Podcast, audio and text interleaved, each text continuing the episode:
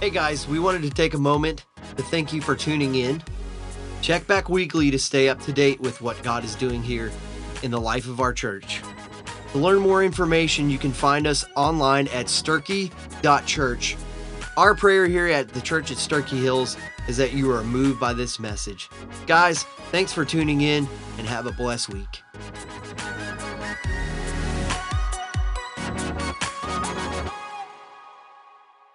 Want to invite you to turn in your Bibles or on your device to the Gospel according to John. And it's a brand new journey we're taking, and our tour guide is going to be none other than the author whose name is John.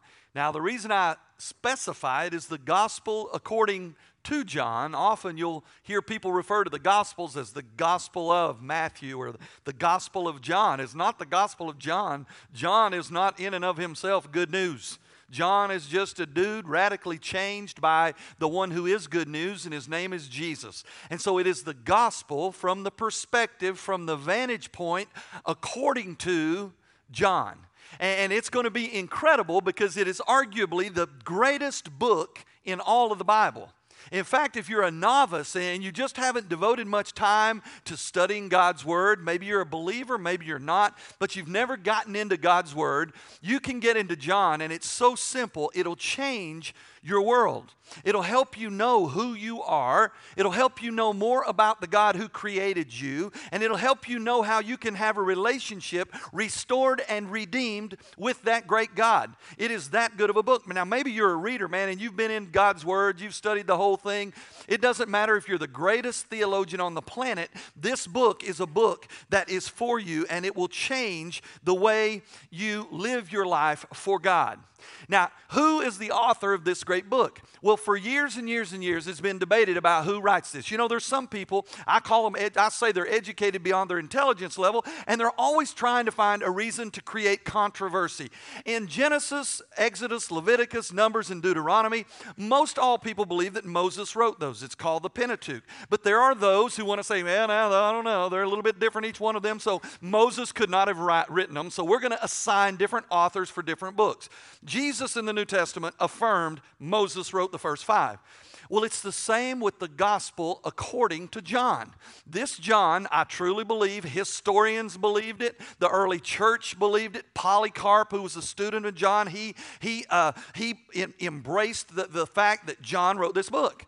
Now, who is this John? He's not John the baptizer we'll meet him. Sometimes it gets a little confusing. And, and, and when we read even this encounter, we, in just a few weeks, when we see uh, John the Baptist baptizing, the way he writes it, it's like, well, is he talking about himself? Who's he talking about right here? Okay? But here's the thing never in this book, never in the gospel according to John does it say, I am John, the disciple of Jesus, I'm writing you a book. Okay? It never says that. And not even close.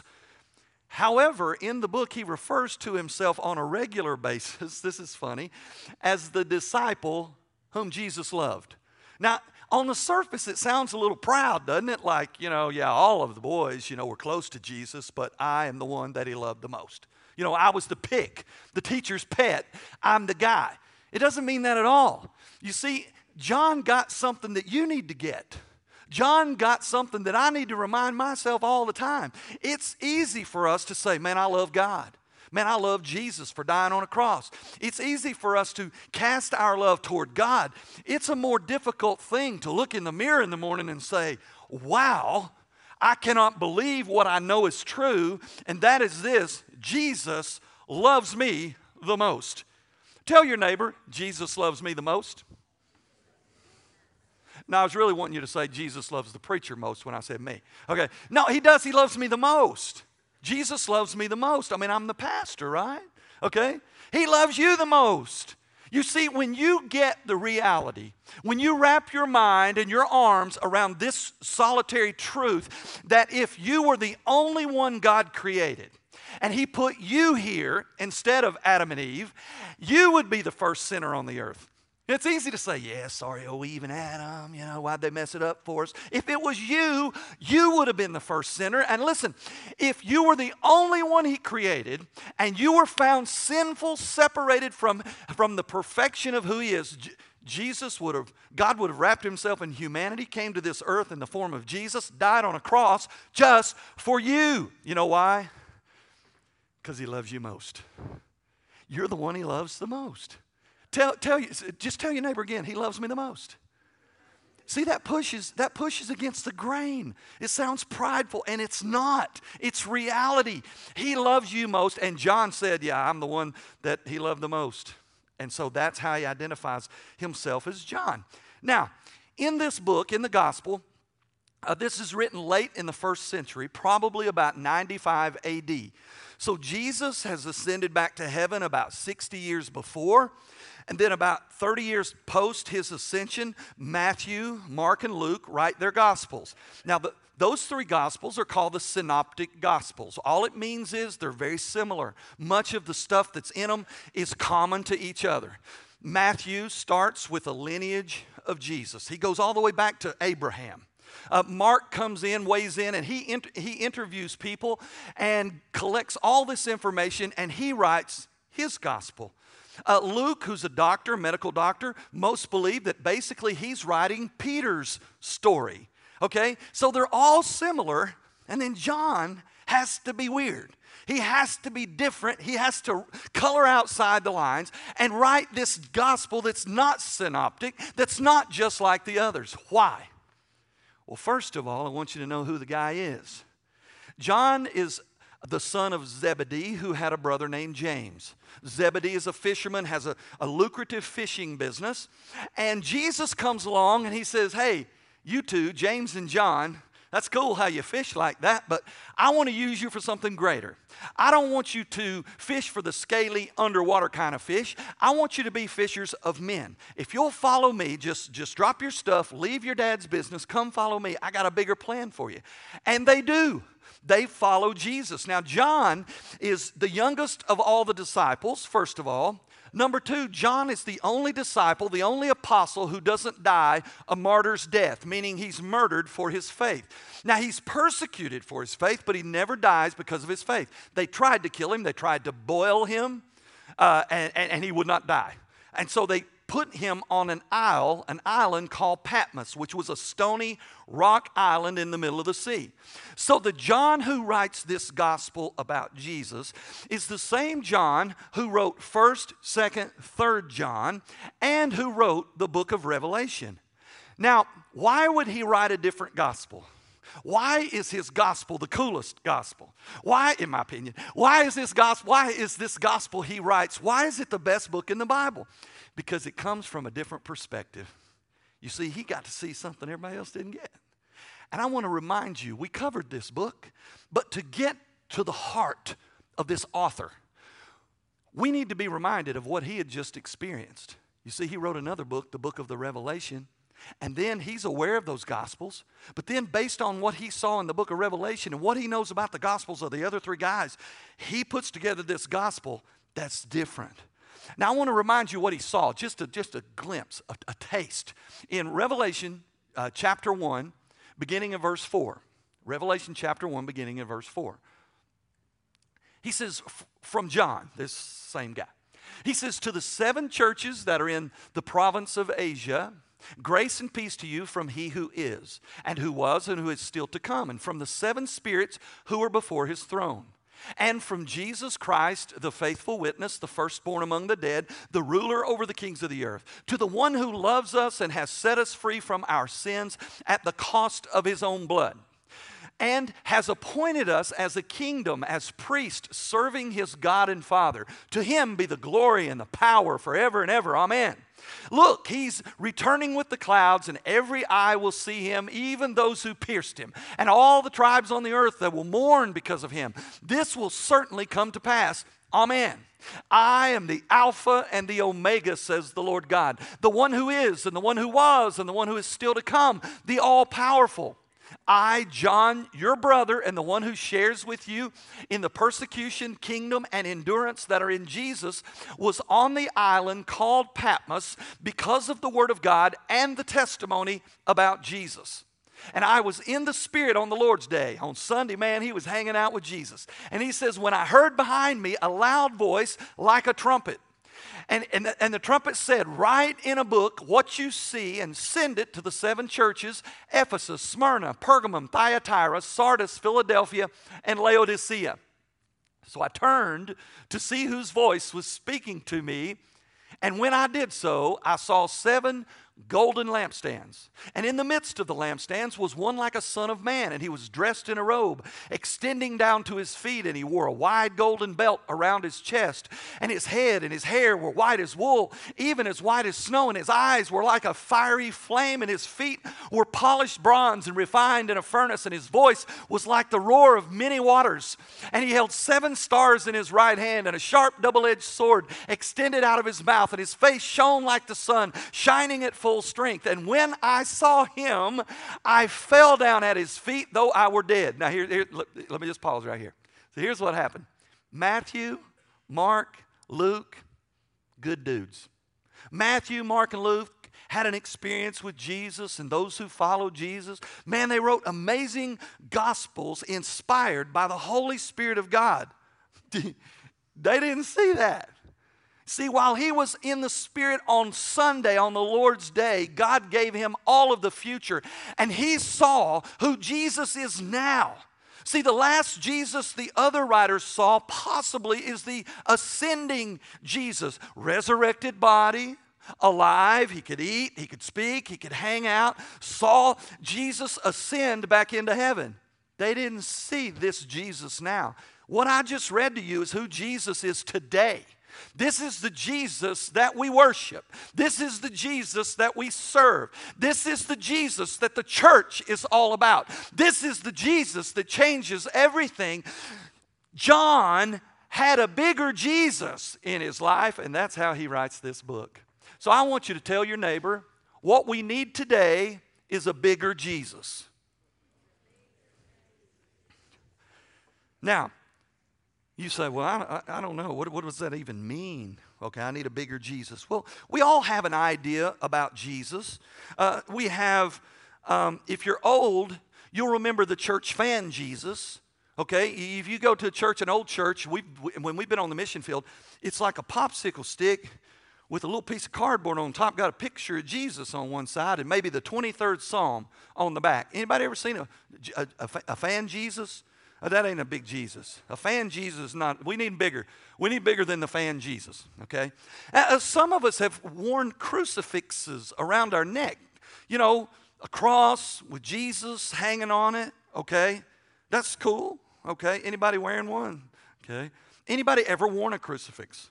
Okay, it's cool. There's nothing wrong with that, all right? We need a bigger Jesus than the one hanging around your neck, okay? Uh, um, we have all of these ideas about who Jesus is. I went to a funeral not long ago, drove into the cemetery. Guess who's standing there? Jesus, right there. How they got him to be at theirs, I don't know. You, you'd think, you know, yet we need more than a concrete Jesus at the cemetery. We need a bigger Jesus. Tell your neighbor, we need a bigger Jesus. John experienced a bigger Jesus. I, I, like this idea of Jesus. Anybody ever done this one that you go to youth camp? Give me a J. Give me a, a cheer Jesus. We got to cheer Jesus. Okay? We need a bigger Jesus. John caught a glimpse of the real big Jesus. Okay? And you and I need a fresh glimpse of a bigger Jesus. And John is the one who is going to help us get to that place. Because John understood when he read the Gospels, man, those are great. It, it, it, talked about his lineage on earth, and that's cool. And it talked about the miracles he performed, and that's cool. It talked about his, his crucifixion and his resurrection, man, that's cool. But John says, I'm going to go past Abraham in terms of his history. I, I'm going to go to the place where your mind gets confused because you can't think that far back. I'm going to go to a place in the future that your mind begins to spin because you can't think that far forward. That's who this Jesus is. He, he, says, I'm going to go to the Jesus that created and sustains everything. At birth, at the inception in Genesis, it's Jesus. Today we're here because of Jesus. A billion, zillion, trillion, gazillion years from now, it'll be sustained because of Jesus. And John says, that's the one I'm talking about because you need a bigger Jesus than what has already been given. And so today, I want you to know that there's one thing that determines the magnitude, the greatness, the elevation of Jesus, and it separates Christianity from the other major religions of the world. And it's this one simple phrase that separates religions. It separates, it distinguishes whether something is a religion about God or a relationship with God.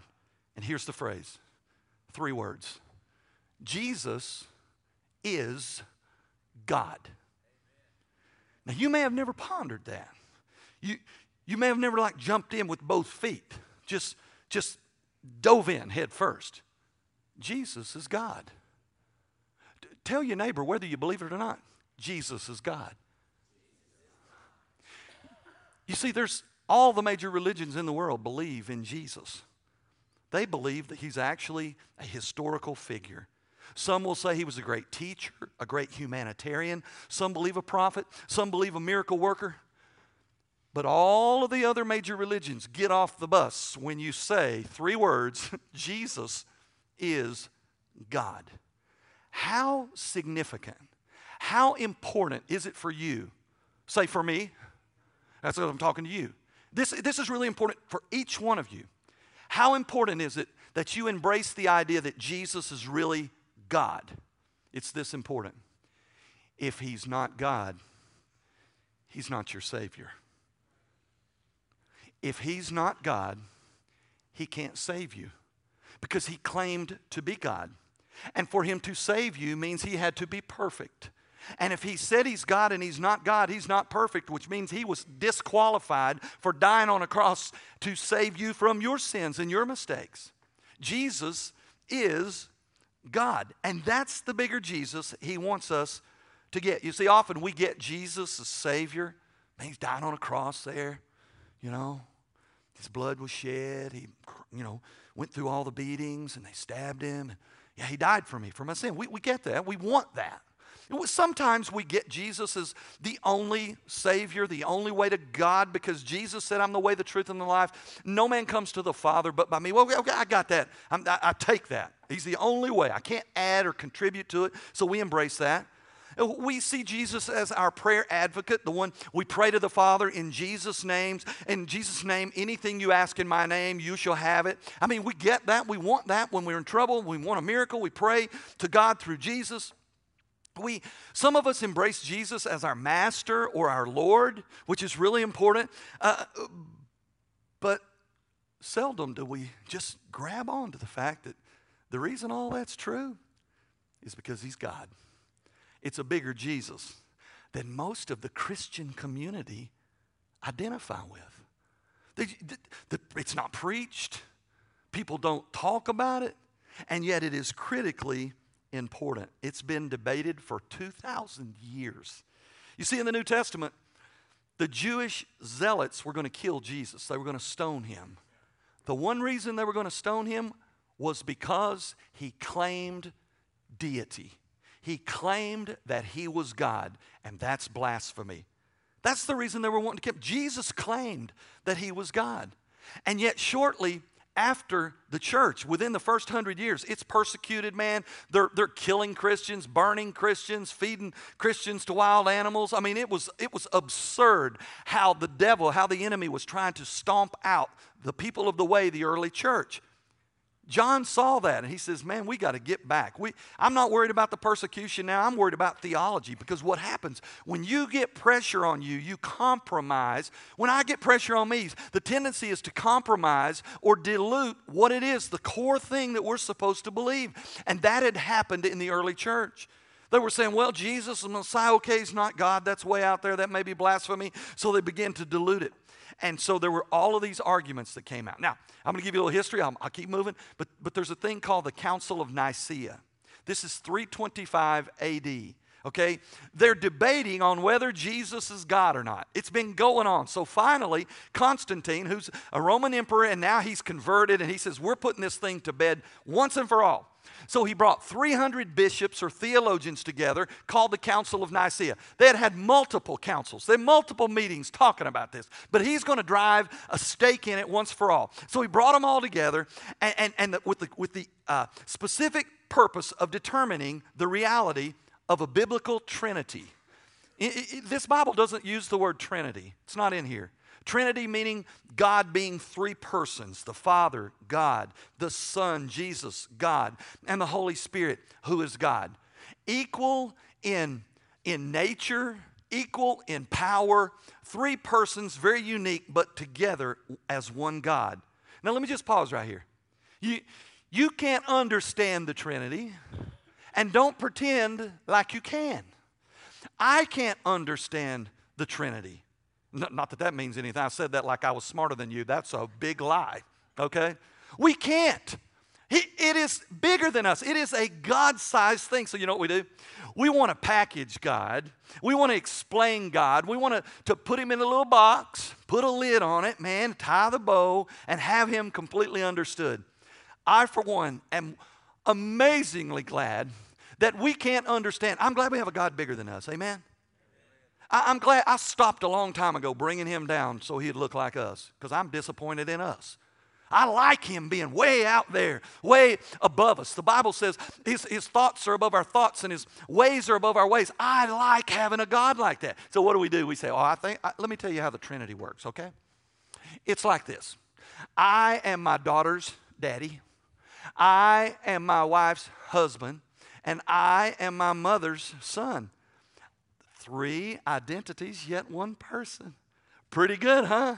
That's silly and stupid. It ain't even close. Oh, you say, yeah, but you don't know this one. Okay, let me, let me amp it up and tell you the real one. Here's a good one water. Hmm. Get it real cold, what do you have? Solid ice. Heat it up a little bit, liquid. Heat it up, heat it up beyond boiling, what do you have? Vapor. And yet it's water. H2O, I got it. Okay? Silliness. Not even close. Not even in the same ball game as God, the triune creator, sustainer of everything in existence. Uh, listen, every I'm going to make it real simple. This is simple. Everything created is not God. Everything uncreated is God. Okay? Say it again. Everything created is not God. Everything uncreated is God. Now, what we'll find out in the next couple of weeks the Father, the Son, and the Spirit, all pre existing, uncreated. You know what that makes them? God. Everything else, everything else in existence, they created, they fabricated, they made, not God. Okay? Now, we have a tendency to want to read title things and call things God they're not or act like they're God when they're not. So they had the Council of Nicaea. They voted unanimously that there is a triune God found in the Bible. He doesn't just show up in the New Testament, the triune God shows up in the very first chapter of the very first book. It goes like this you remember? In the beginning, God, right? That's the Father God. He says, In the beginning, God created the heavens and the earth. And then he goes on and he says, uh, he says, and the earth was void and without form. So the Ruach Elohim hovered over the surface of the earth. The Ruach Elohim is the breath of God, that's the Holy Spirit. And he says it's dark, and he says, So let there be light, right? That's the first thing, let there be light. People say, Well, that's the sun. No, the sun's not there yet. It comes in a couple of days. It's Jesus who's the light of the world. So you find the Trinity right there. You move forward, and he appears on a very rare occasion that they all show up at the same time. You'll remember when Jesus is being baptized by John the Baptizer. And he's baptized, and so you got Jesus, okay? And he's baptized. And when he comes up, God the Father, God speaks from heaven. he says, This is my son in whom I'm well pleased, right? And then he says something else. He said, Then the Holy Spirit descended like a dove and remained on him. Well, there again, you have the Trinity, you have the triune God. He doesn't appear at the same time a lot, a, a lot in his word, but when he does, it's something significant. So I want you to know that that what we believe about Jesus changes everything. And if you don't believe Jesus is God, you don't have a savior. You, he can't save you if he is not God. Okay? I just want you to know that. Now, so here, here's what happens. In our world, who believes that Jesus is God? Well, all of the major religions of the world believe something about God, but all of them will not embrace all of the following. They will not say that Jesus fulfilled prophet, uh, prophetic uh, messiahship. They will not embrace Jesus' virgin birth or his incarnation as God being man. They will not embrace Jesus being God. They will not embrace Jesus' atoning death on the cross. They will not embrace Jesus' special nature as the only way to the Father. They will not embrace Jesus' ascension and ultimately his physical return. At best, they will embrace a few, but they won't embrace him fully for who he said he was and who he demonstrated himself to be. So spin that forward today. What about modern religions today? Religions that you and I often come in contact with, either physically or when we turn on the, the TV and we watch the news. What do they believe about Jesus? Well, let's just clear it up. That way you'll know, because you may have some of them knock at your door. Okay? The first one, Latter day Saints, right? Who are they? The Mormons. This, this religion, and it's not, it's not Christian. It's not. And you may have family members you love, and they're Mormons, and they're good people, man, uh, often better than Christians. But they're not Christian people. They don't believe Jesus is God. They don't believe Jesus is just is, is who he said he was. Listen to this. It's founded in 1830 by Joseph Smith. They received, Joseph Smith was kicked out of seminaries because of heresy. And, and, and while he was kicked out, uh, at the, uh, he was on a sabbatical, and he says to have received this message to modern day saints that, that it's a new revelation of God, a new revelation of who we're supposed to be. And he got it on golden tablets, right? Where are the golden tablets? We don't know, can't find them. They misplaced the golden tablets. But he believed this stuff that's different than today. Now, listen, if you, if you watch television and you see their commercials, man, they do great commercials. Man, and, and honestly, I know Mormon people, they, they're sweet people, often better than Christians. Their families stay together better. It's one of the fastest growing religions in America, but listen what they believe. Mormons believe that God has a physical flesh and bones, eternal, perfect body. Men have the potential to become gods as well. Jesus is God's literal son, separate from God the Father, and he is not God. That's the Mormons. Okay? Then you got Jehovah's Witnesses. Jehovah's Witnesses were founded in 1879 by Charles Russell. Jehovah's Witnesses believe that God is one person, Jehovah. Jesus was Jehovah's first creation. That means he's not God because he's created. Jesus is not God nor part of the Godhead. He is higher than angels but inferior to God. Jehovah used Jesus to create the rest of the universe. Before Jesus came to earth, he was known as the archangel Michael. Now, let me go ahead and tell you something. I'll go ahead and let out there. These two in particular are really good at this good, bad, whatever. Bad about it, good at doing it. The oldest trick in the book is this let's align ourselves with a little bit of truth. Let's include a little bit of truth in our story, and then they'll believe the rest of the story. So several weeks ago, we were doing a families on mission. We were working for a, a, at a home and we were helping this lady out in her yard. And I saw two young men walking down the street with neckties on. I knew immediately they were not Baptist. Okay, I, starting next week, I will not see any of you on Saturday afternoon giving your time in the sun, wearing a necktie, walking down the streets, inviting people to church. I wish we were more like Mormons about one thing: being serious about our faith. Okay, I wouldn't even require you wear a necktie. Okay, just cover yourself decently and go get them, okay? We won't even do that. They're willing to put a necktie on on a 90 degree day and knock on people's doors and tell them about the thing they believe is truth. So I saw them coming. And I'm like, well, let's have a conversation. So I met them in the road.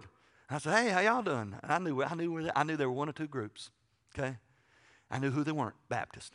And so They said, hey, hey, hey, how y'all doing? Yeah, we, y'all out visiting, man. I appreciate it. on a sunny day, y'all doing this. And, and they said, yeah, well, you know, we're here just telling people about Jesus, you know, and, and trying to get them involved in the, in the local church and all that. Man, it sounds good, doesn't it? That's good. I wish my people did. Wish y'all were doing it. All right. And so then, and he says, uh, what about you? Do you believe in God? I said, yeah, I'm, a, I'm actually a Baptist pastor. And they go, oh, really? Well, that's awesome. We are very much alike. That's what they said. I said, no, we ain't. No, we're not. We're not even close okay? Not even close. We use the name Jesus on occasion, not in vain. That's about as close as we get, okay? And so we began to talk, and here's what he did. He goes, he goes, well, we believe, and he quoted an Old Testament uh, verse. And I said, oh, that's cool. And I quoted an Old Testament verse. And he goes, well, the one you quoted was not inspired by the Holy Spirit. That's what I said, who told you yours was? You know?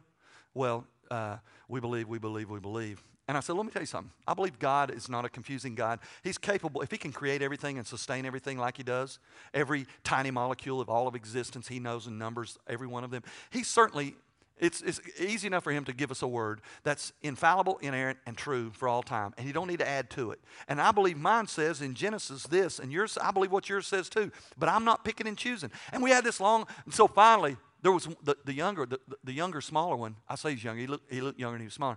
He was, he was listening. He was listening. the big one says, Hey, we got to go. We got to go. Okay? Now, why? Because they don't, they don't believe what you believe if you believe this Bible. They believe some of this Bible plus some other stuff too. And I want to tell you the oldest trick in the book is when the enemy gives you just enough truth to make you think they're telling you the whole truth. And once you're in there, you don't know that you've been gotten. And I'll share it with you in just a second. What about Christian scientists? We have those Mary Baker Eddy. 1879. Christian scientists believe the Trinity is life, truth, and love as an impersonal principle. God is the only thing that truly exists, and everything else, all of matter, is an illusion. Jesus, though not God, is the Son of God, and he was promised as a Messiah, but he is not deity. And then I like the next one, which we're all probably familiar with Scientology. If I say Scientology, what name immediately comes to mind? Tom Cruise. I don't, I don't think he's convinced anymore. Scientology believes this. It was only established in 1954 by Ron Hubbard. Listen what they believe. Scientology defines God as dynamic infinity. Jesus is not God's Savior or Creator, nor does he have control of supernatural powers. He's usually overlooked in Dianetics. The Holy Spirit is absent from the belief system as well. Men are thetan, immortal, spiritual beings with limitless capabilities and powers, though often they're unaware of this potential. Scientology teaches men how to achieve higher states of awareness and ability through practicing Dianetics. Dianetics is basically the power of positive thinking. Okay? Yeah, they're not Christian people. They don't believe Jesus is God. They don't believe Jesus can save them. They are about all that their mind will allow them to be. And then I'll finish with this one. What about Islam, the nation of Islam? The Muslim community, the one you read about all the time, the one you see on the news all the time. What about them? What do they do with Jesus? Listen to this. In Islam, Jesus has the peace and blessings of God upon him. He is one of the five greatest messengers of God who are collectively known as the Ul Al Azim, or the possessors of steadfastness. Jesus is also a real person who lived in Roman Judea in the first century of the Common Era. Muslims share with Christians most of the basic outlines of Jesus' story, though there are certain differences. In Islam, as well as in Christianity, Jesus was born to a Virgin Mary and was without a father. But for Muslims, Jesus is neither God nor the Son of God. In Islam, Jesus is believed to have been the precursor to Muhammad, attributing the name Ahmad to someone who would follow him. Islam rejects the divinity of Jesus and teaches that Jesus was not God incarnate nor the Son of God. And according to some interpretations of the Quran, the crucifixion, the death, and the resurrection are not to be believed in. All of these other religions, they do something with Jesus. And you know what the sad, stinking truth is? Even in the Christian community, the Baptist churches, the Methodist churches, the uh, uh, Presbyterian churches, the Assembly of God churches, the Church of God churches, the Catholic churches. We all do something with Jesus, but often it's not a Jesus for who he is. It is just Jesus when all of us need a bigger Jesus in our life. Amen? John wrote this book so we would have a bigger Jesus. He wants us, to, listen, he wants us to get the idea that Jesus although he was a man and although he died on a cross and rose again, he's bigger than we think. He's God. He's the Jesus that John wrote about in Revelation. He is a bigger Jesus.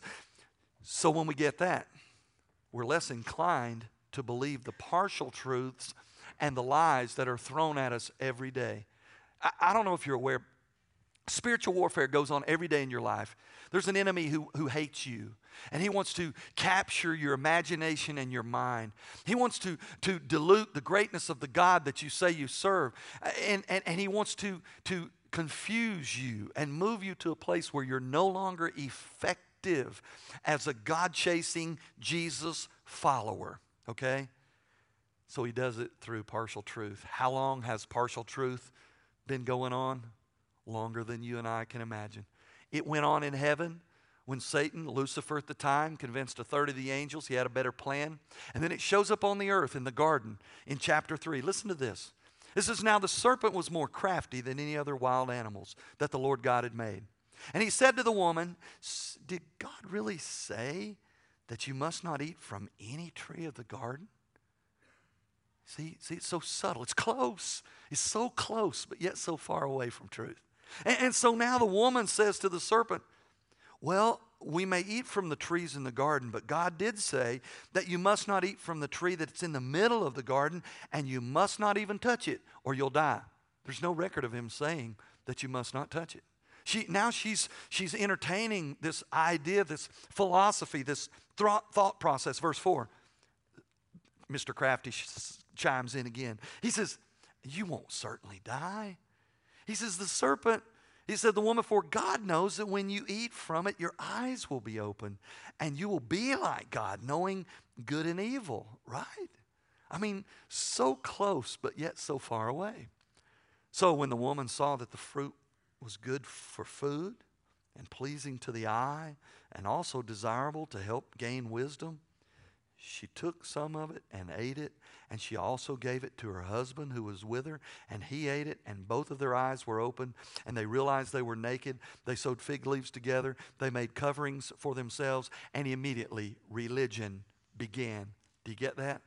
Religion is when man tries to make themselves appealing to God. And they were already appealing to God. And so now they're naked and ashamed, so let's make ourselves look good to God. Let's hide our shame. Let's make us some clothes. That's what religion is. Religion responds to the lie when we don't understand who God is. And in today's culture, most people don't understand how much God loves them right where they are, but loves them way too much to leave them where they are. He's already done everything about it to make it right in Jesus, His resurrected Son. And people never never get to the truth. And often it's because the Christians are not sharing and living the truth that they, that they say they embrace. So, the gospel according to John, and I'm finished. Two primary points. Two primary points. Some of you thought he's still got two points. Okay. These are easy reader points. This is, this is why I wrote the book.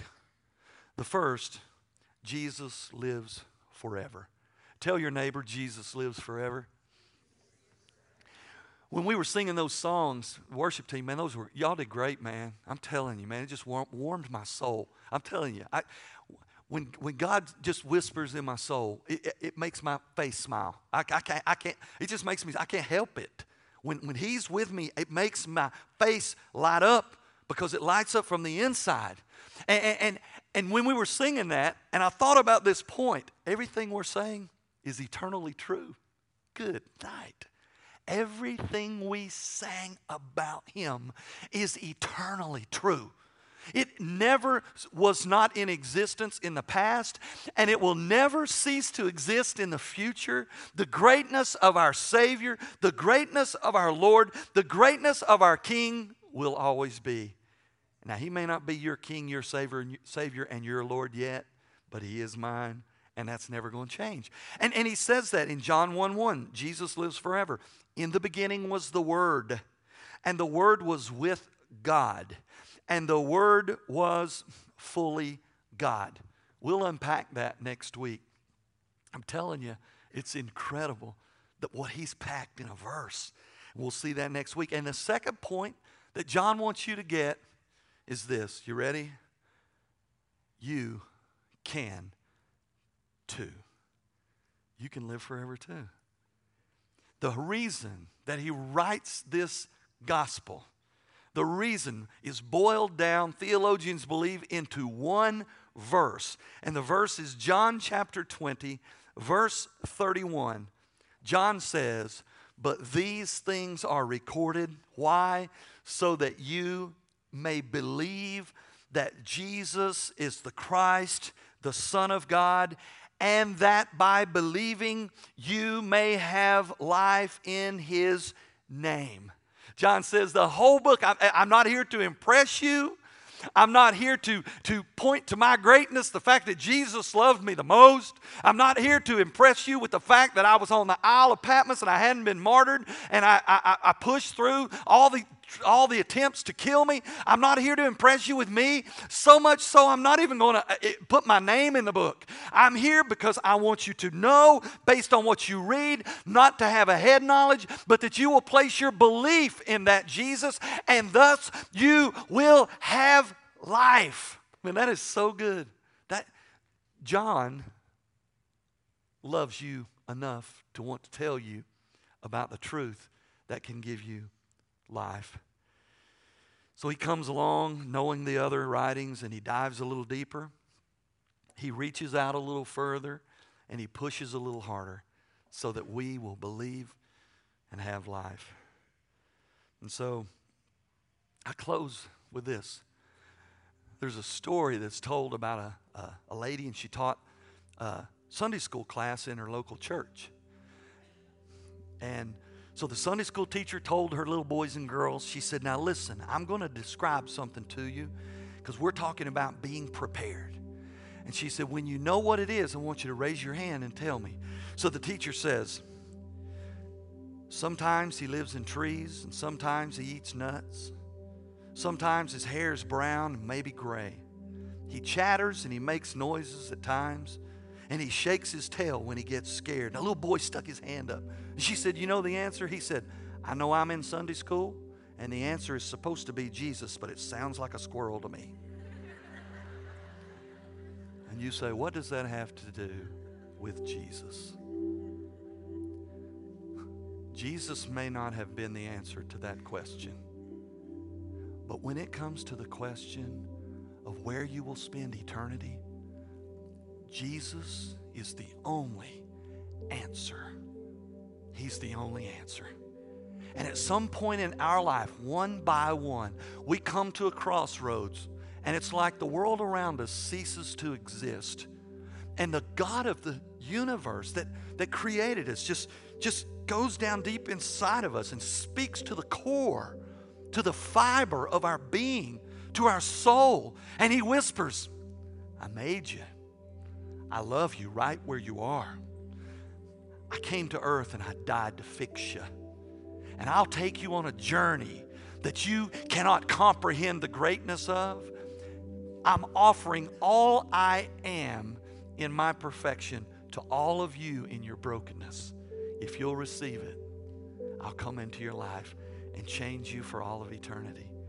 Jesus is the answer.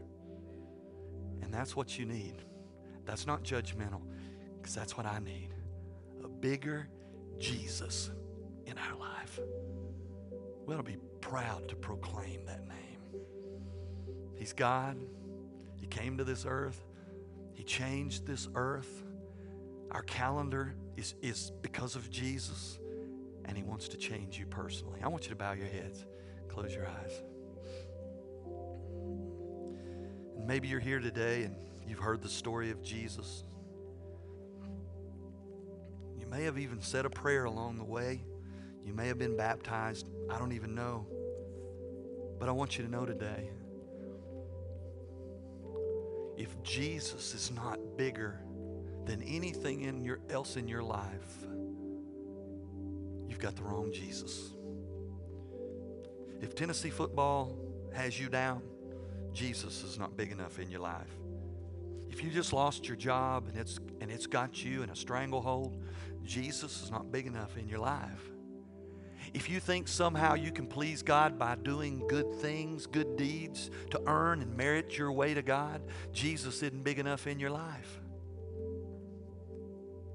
All of us need to get to that place where we say, God, I fully trust Jesus, Him alone, for my relationship with you.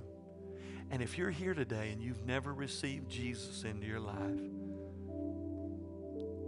and yet right now you feel the Holy Spirit of God tugging at your soul, here's how you respond Father, I thank you for speaking into my heart. I've never felt this before. I know I'm a sinner. And yet in this moment, I know you love me anyway. I believe your word is true that you came to this earth and died on a cross to forgive my sin.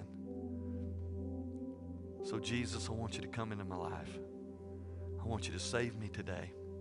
I want to be your child, God, adopted into your forever kingdom. I receive your grace gift, nothing I can add to it, purely a gift from you. I walk away from my past and I embrace you as the Lord and Savior of my life. Fill me with your spirit. Help me live for you from this day forward. Thank you, God, for choosing to love somebody like me. Thank you for saving me on this day. In Jesus' name.